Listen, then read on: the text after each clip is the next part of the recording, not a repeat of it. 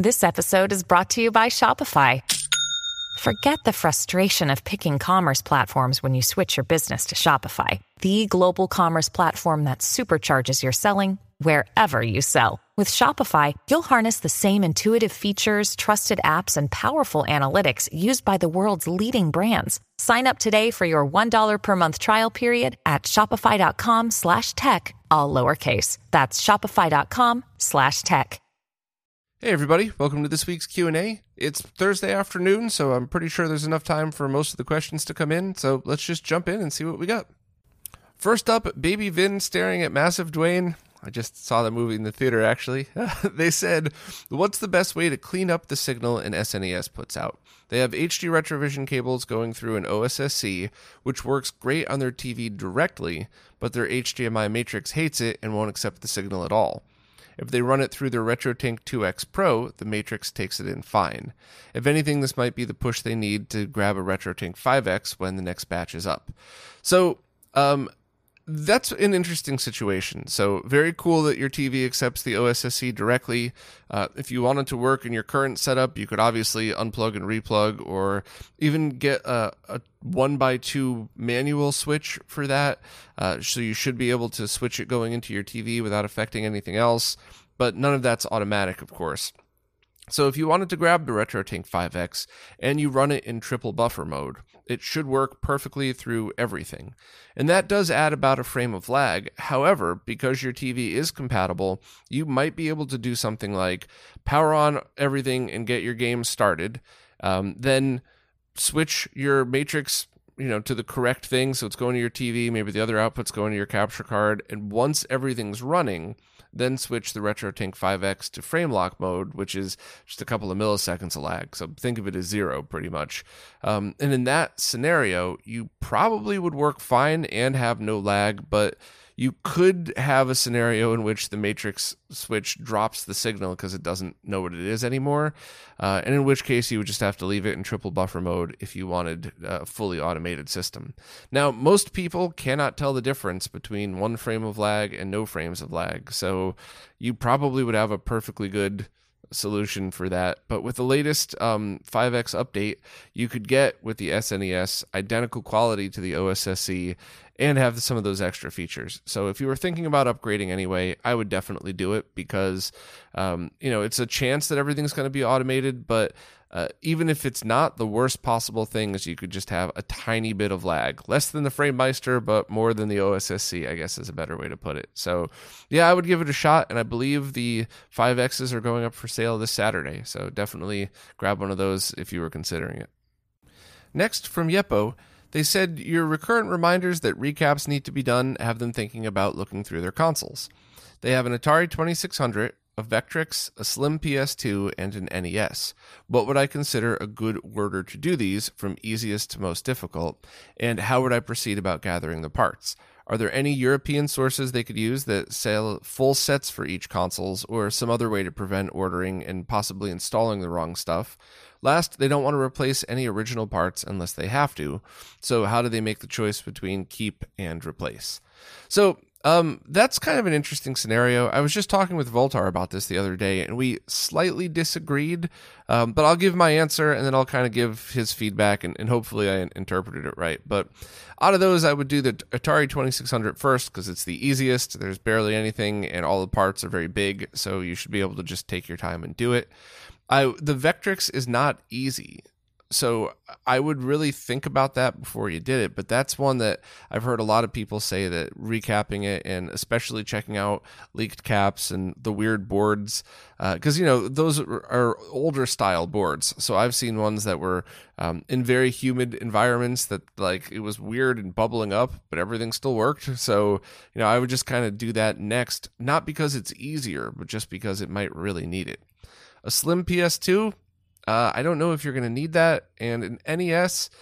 So the thing about the NES, I personally have not seen a lot of caps go bad on the motherboard. I'm sure it happens. Uh, I just I can only talk about my personal experience. But in the RF box, I've seen that big cap leak all the time. And that is by far the hardest one to change on the NES. So that's one of these things where, you know, you could consider that um, probably worthy to do, but that's not easy at all. And at that point, removing that RF box altogether and then replacing it with one of the newer ones that's out there might be a better replacement depending on your setup. I know you wanted to keep original parts, so that's just something to consider. Um, any European sources that sell full sets. Uh, I don't know of any, but that doesn't mean they don't exist. I could just be forgetting. That happens all the time where I say I don't know, and then a friend of mine who I talk to all the time messages me like, "Hey, dude, you know I have these for sale at mine." so, so, sorry if I missed that one, but I just I'm so used to getting everything from Console Five because we're both in the U.S. They arrive immediately, and they're all good quality caps. Um, and lastly, how do you make the choice between keep and replace? So the other reason I brought up that extra RF box in the NES was to answer that part of it, and that when you're talking about keeping parts, in my very strong opinion, capacitors don't count as that. If you have anything that's dried out or leaking, get rid of it, put a brand new one in, and throw it out. If you want to have it look original, make sure you replace surface mount with surface mount, through hole with through hole, etc. But um, that's not anything I would consider original. That'd be like saying, "Oh, I have you know a '69 Camaro with the original oil." That's terrifying. No, no, no. Change that right away. So, uh, but the replace part that's something about the RF box. If you want a, a, stock look and you want to know that it's your original NES, um, then yeah, I would take the time to very carefully take all of that stuff apart and replace the capacitors and that, but make sure to clean it as well because I've seen most of them just start leaking and that'll eventually corrode the board away to the point where you have to replace. You won't have the choice. Um, the only other conversation I've had with Voultar about this is I am under the mentality of if I'm personally going to be doing something like refurbishing a full console, doing an RGB mod, uh, you know, swapping out a part that is known to go bad, and there aren't a million capacitors, it's my opinion that I would say, why don't I just do that so I never have to open it again? And it's also my opinion that when I send more complicated stuff out to my friends to mod for me, in the case of something like a PlayStation 1. You know, I want the PS1 digital in that, and I want the X Station installed, and you should definitely replace the capacitors and the power supply. But it's also my opinion that I, I would say, hey, you already have this thing open just replace all the caps on the motherboard anyway because you're doing everything else. I don't ever want to open this console up again. Let's just be done with it. And I think Zach felt like in a lot of those scenarios, you never needed to replace the capacitors on the motherboard, only the power supply. So hopefully he'll have a video out soon explaining his thoughts on it. He could be right, I could be right, we could both be wrong and right at the same time. It could just be a matter of opinion, but that's definitely my stance on it. And unless somebody convinces me differently, I would definitely keep it that way way. And I did, I have changed my opinions. I mean, I, I change my opinions every day, but regarding capacitors, I originally kind of thought, all right, well, when I go into a consumer TV, I'm going to replace all of the caps in it because I'm, I'm here. I don't want to figure out which ones are for the video signal. Let me just take my time and do it all and not have to think about it. But when it comes to stuff like RGB monitors and BVMs, um, Jose and Steve had both talked to me about this and about how shotgun recapping every single capacitor might not be a good move because there are some caps that you can't get the same quality that they used to offer for them because the main people that were making them were selling them to CRT people, you know, CRT manufacturers. So you can't really get as good. So in that case, you would you would kind of be better off taking off the original, measuring it, making sure the capacitance is still good, and putting it back if you really wanted to be diligent about that. So I could be wrong. It could be one of these things where I'm going to learn more and change my opinion, but it's definitely on the console, not RGB monitor side of things. That's definitely my stance. Is if you're going to be spending your time refurbishing it, I would just do it anyway. Uh, but once again, who knows? Maybe when Voultar's video comes out, I'll change my mind. Rasta Jedi wants to know if it's okay to cheap out on MLCC capacitors. I would say it's never okay to cheap out on any capacitor. Uh, you don't know the build quality, you don't know how long they're going to last. Even if there's no safety issue, do you really want to spend the time to do something and have a product die in a year rather than 10 years or something like that? Um, it's just not anything I would ever do. And when you're making your own cap list, always get the exact same capacitance as the original. So if it's 220 microfarad, you have to get 220 microfarad get the same or higher voltage. That's something that every time I say that, there's some know it all in the comments that tells me I'm wrong about that. I'm not. It's one of the few things I'm very confident in. If something says like a 220 microfarad 10 volt capacitor, you could use a 10 volt, a 12 volt, a 100 volt, a million volt. It doesn't matter as long as the capacitance is the same and the voltage is equal to or greater than the original. And for me, I usually, you know, if it's the same size and price, I'll get the higher voltage just because. Uh, but if it's not the same size, I'll keep the original. And the only other factor left is tolerance. And that's the one thing that I wouldn't say cheap out on, but I wouldn't say you go and you have to go get the best of. So if your original capacitor is 220 microfarad, 10 volt, and 20% tolerant, I would get, you know, the same 220 microfarad. I'd probably get 12, 16, or whatever volts higher. And then I would probably also get 20% tolerance. I I think the difference going to 10 or 5% is a huge difference in costs, a huge difference in availability, and I don't think it makes nearly as big of a difference as things like resistors. Whereas those are the opposite. I would get good quality resistors, and I would also get them uh, always 1% tolerant unless there's absolutely no other choice. I think the difference in cost between 5% tolerant resistors and 1 is very little to nothing, especially when you're buying them in quantities of however however many it takes to to do a project not you know you're manufacturing millions of consoles. So i think that's the one that i would definitely do that. I i have a few people have told me that for audio mods they've used 0.1% tolerance resistors. I think that's a little over the line but you know it won't hurt but that's the only thing but that's not cheaping out that's just not going uh, going crazy on price to buy something you don't need. So, respectfully, no, I would never cheap out on capacitors. I would buy good ones every time uh, just because it's one less thing to worry about. Kieran O'Donnell said they have six devices going into a PVM that are connected to two separate three in, one out SCART switches. They're manual switches that completely disconnect an input when not selected.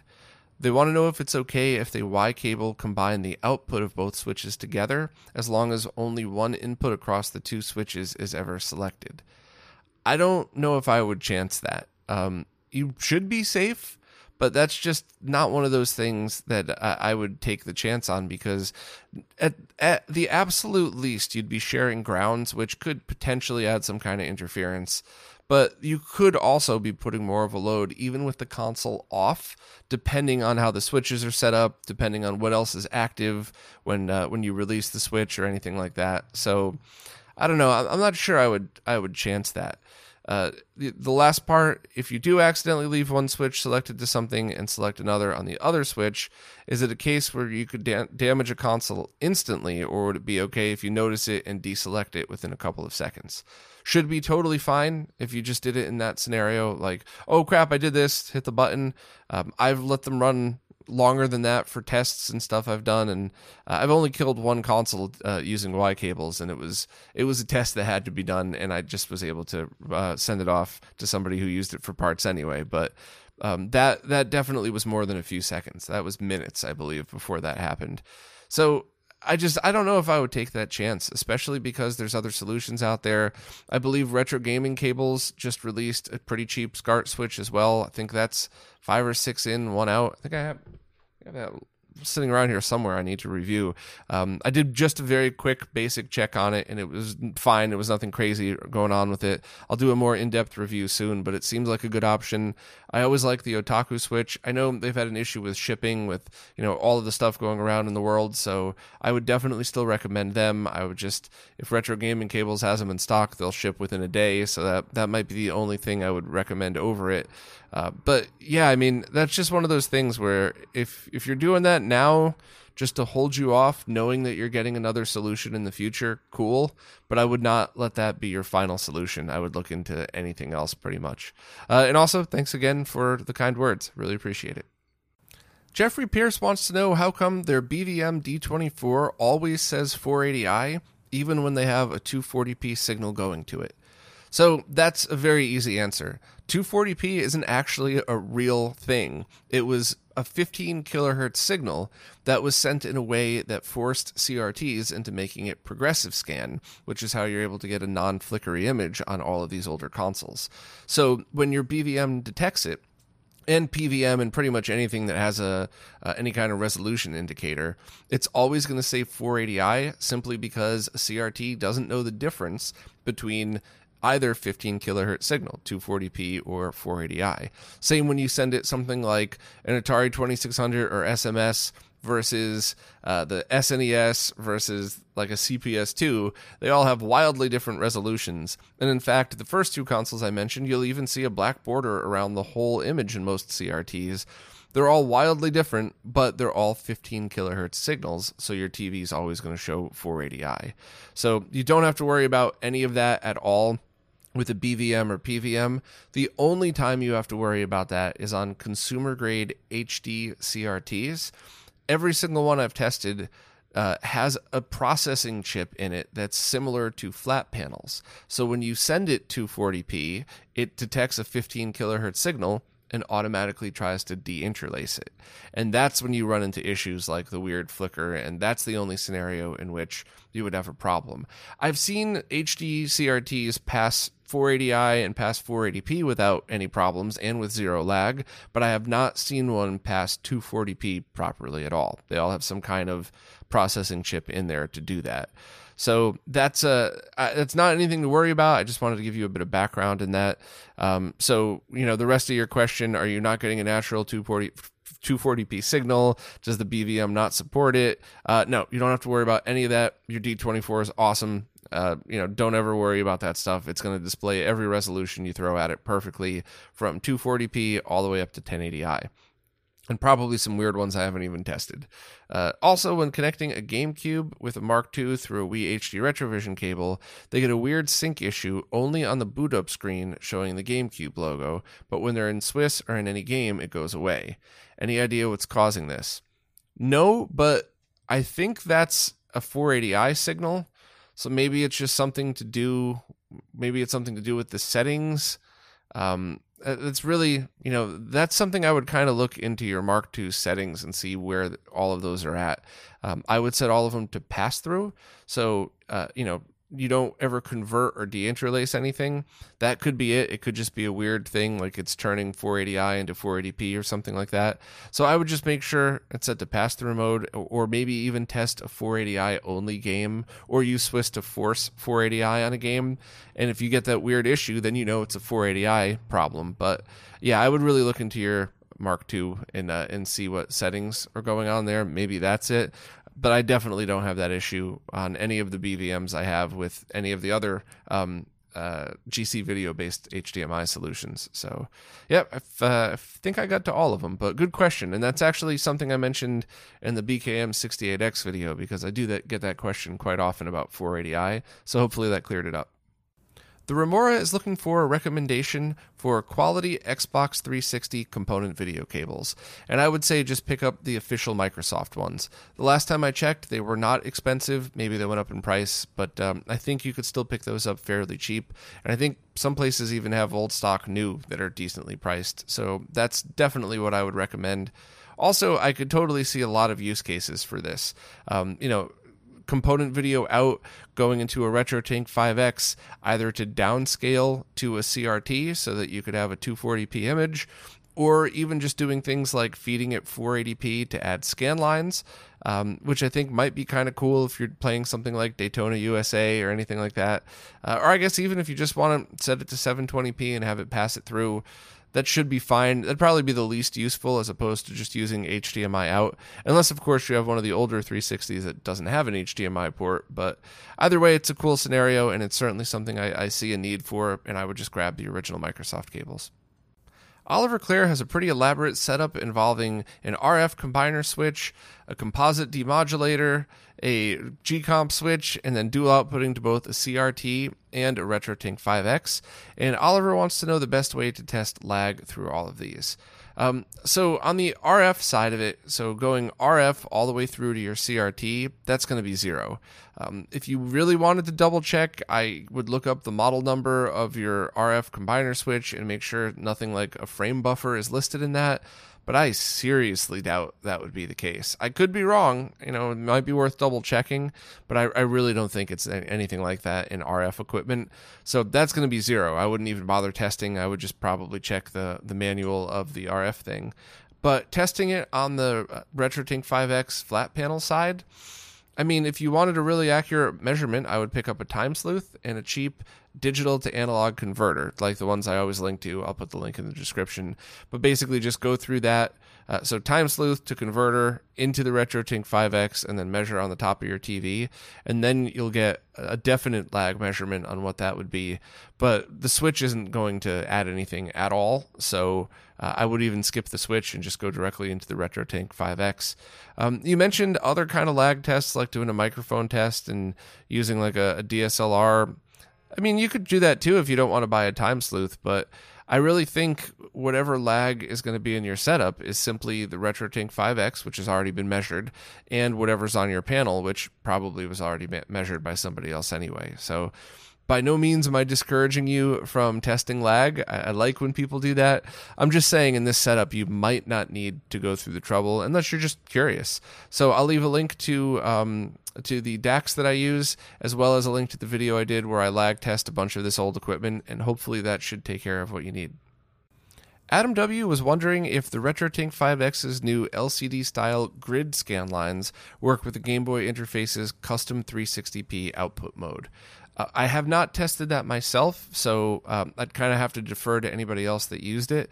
I could swear it did. I thought I, I talked to Mike and I thought he mentioned that, but this is probably a middle of the night conversation that I'm not remembering right anyway. So uh, sorry. And normally I would probably just fire up a console and test, but a lot of my stuff is buried at the moment, so there's it just would take forever to to find it, and I don't even know if I still have all the parts I need to test all of it. I sent some out to different people to lend them things and stuff like that. So sorry, I'm gonna have to defer to other people on this one, but it's a good question.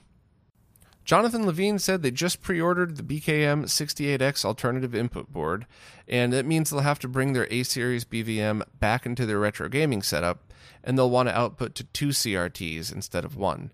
Is there a cheap splitter for a component video? They already own an Extron System 8 Plus, uh, which only has one output, and at the moment they're not ready to invest in another switch like the G Comp or the Crosspoint. So, lucky for you, I showed this in the video. Those switches on the inside of the 68X alternative 75 ohm termination on means that you only use the input BNC connectors and you don't need to touch the rest. But if you uh, turn 75 ohm termination off, you could run from whatever your full setup is into those inputs and then just grab a BNC cable to go from the outputs to your other monitor, and that's perfectly safe. Um, depending on the monitor, the age, and the quality, you know, you might get a small quality downgrade into the second monitor, or it might look absolutely identical with no discernible differences whatsoever. You'll just have to give it a try. So, I would say just uh, purchase one for BNC cable from anywhere, Amazon, Monoprice, whatever. Uh, try to make sure it's a shielded one and connect them that way, and that should be all you need. And for the record, this is not the same as using a Y cable, which I always tell people not to do. Um, to make a very long story short, the circuitry inside these things are designed to do very specifically this. So you don't have to worry about splitting the outputs or anything like that. Um, I, I wouldn't do that in any other scenario other than another RGB monitor, but that's kind of a conversation for another time. Just to answer your question, um, that should be perfect and a fairly cheap solution, and it should certainly hold you off until you decide to get a different kind of switch or anything like that. Richard Dotor Cespedes had two questions. First, is there any device which helps deal with a PAL Sega Saturn overscanning on a PAL CRT via RGB SCART? So something that goes between the Saturn and the TV. They could compensate for it using the TV's service menu, but that just makes things worse for other consoles. They don't have overscanning issues on PS2, Dreamcast, or pretty much anything else. It's just the Saturn. So, is there any solution that might help correct it, but not alter other consoles' screen positions? Um, so if it's full overscan and not image shift, you would really need to look into like an Extron device uh, or something that you could take all of your consoles, run it through this device, and then run the output to your TV. And then, of course, you, you want to double and triple check that the output is the right voltage on the sync line. So you might need even a BNC to SCART adapter with a 470 ohm resistor on it. But I believe there's some Extron devices that have centering controls and size controls that make it very easy. It's just two dials you know to or four dials or something to for centering and size um, I've used that before. It's been years since I've even plugged them in, so I don't even remember the model numbers. Uh, I know I, I, probably have them buried somewhere in my storage area. Uh, I'm very much looking forward to having access to all this stuff so I could easily answer these questions. But um, yeah, I mean, that could be one thing. If it's just a shift to one side, you could try a different sync type. So if you're using sync on composite or sync on Luma, you could try to sync on C Sync.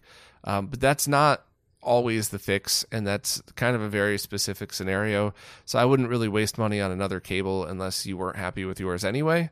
Um, but that's kind of that's kind of how I would approach that. It's pretty rough too because it's like that with brightness as well. All of these consoles are supposed to output, you know, within a measure of brightness that you can't really detect the difference, and that's just not the case. So um, it's kind of hard to deal with that stuff, but hopefully finding an external box might do it. And the extrons don't add lag or anything like that either. So I, I would either look at that or kind of just deal with it. Try to find a happy medium setting between the saturn and the rest. And the other question to help prolong the life of a crt is it better to turn it on and off using the button or should they have it in standby and turn it on or off with the remote? Not sure what's best having it on standby or having it start up from cold every time so I still don't really know the answer to that. I've discussed it with a lot of people who mostly say they don't know the, the answer to that either. But one thing that I do know for sure is you don't want to con- consistently change the temperature. So I don't ever want to do something like turn on a CRT, run a test for 5 minutes and unplug it and then leave it, you know, leave it again for you know months before I power it on again. So whenever I power on a CRT, I usually let it run for at least 10 minutes or so, um, just so I don't mess with the components that way. Uh, and if I'm not using anything long term, I always unplug it from the wall or have a, a, kill switch on um any kind of power strip or something like that.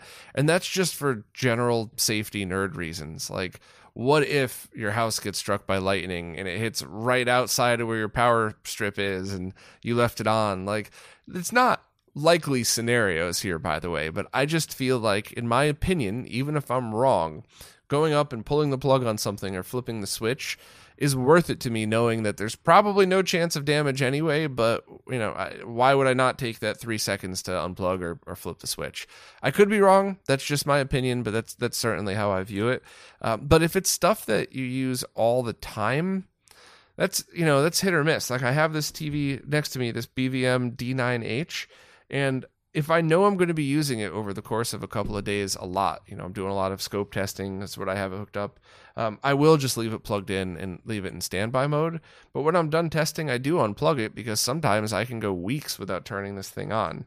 It's probably not weeks. I think I use it a lot more than that, but still at least days. You know, a week could go by um, and I just don't know what the right answer is. If, if, anybody has solid info and not internet myths with absolutely no fact behind them, uh, please share it. But I think, generally speaking, just the don't heat up and cool off immediately thing, just like with PCs. Uh, I think that's the only solid advice I can give you that I, I really feel is, is good and fact based. And the rest is, I don't know. I, I, I could just tell you my opinion on that. Jason Guffey said they've been having a blast recently with those widescreen hacks for their childhood games like Super Mario World and Super Metroid, so they're curious what ROM hacks, if any, I would recommend in that vein or in general. They have no idea what's out there on that front.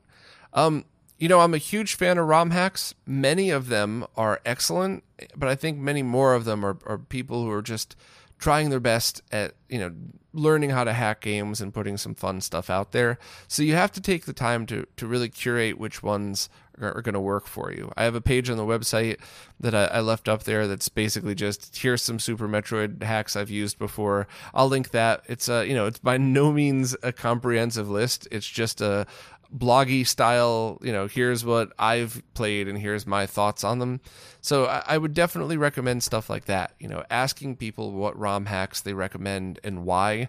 Um, like there's some quality of life hacks, like for Zelda Link's Awakening. I, I probably will never play the original again. I'll, I'll probably only play the quality of life hack version. Still uh, the Game Boy game, although I did really like the Switch version too. But you know, either one of those are fine. But the original cart uh, there's just a few quality of life things that do make it better. So I would kind of look into that and see what's the best for you. Uh, and as far as the widescreen stuff, I would just follow Vitor Vilela and see whatever the heck he's been working on because it's usually awesome. Um, Second question they've also been revisiting some old NES games, and either their muscle memory has just gone with age or these games are harder than they remembered. Are there any easier or otherwise noob friendly games you'd suggest for that system that they could also suggest to friends looking to get started with it? Uh, DuckTales. Definitely. I don't know why. Maybe maybe it is nostalgia. I doubt it because I really enjoyed playing playing and relearning it. But that's the type of game where you could totally have some fun playing it. You know, you pick your level, uh, you just play, you enjoy it. It's you know, it's not hard to beat a level, but you have to play each level and learn it and get good at it in order to beat it fairly easily. And that's not something I normally have time for at all anymore. Just playing the same thing over and over until I master one part and then move on to the next. There was a couple of modern retro inspired games that that that was a huge feature that was implemented in it. Feature gameplay mechanic whatever you want to call it. I was just annoyed with it. Whereas the last time i went back to play the original ducktales it was fun it was frustrating in a good way. Like when I did that live stream about a voyage, a sorceress vacation, like that was good frustrating. That's the type of motivational frustrating that you want. Not like, why am I wasting my time doing the same boring scene over and over? So that's definitely my go to when people recommend or want a recommendation of like, what's a fun game I could just start playing, but I could also practice and get good at. And then once you get good at that, then move on to like Mega Man 1, which is not easy by any stretch of the imagination, but it's a blast to play. Uh, and of course, you know the original Super Mario Brothers and stuff like that. But I I would always recommend Ducktales at first. Uh, and lastly, uh, I guess um, Jason enjoyed the whole uh, beer discussion with uh, Martin.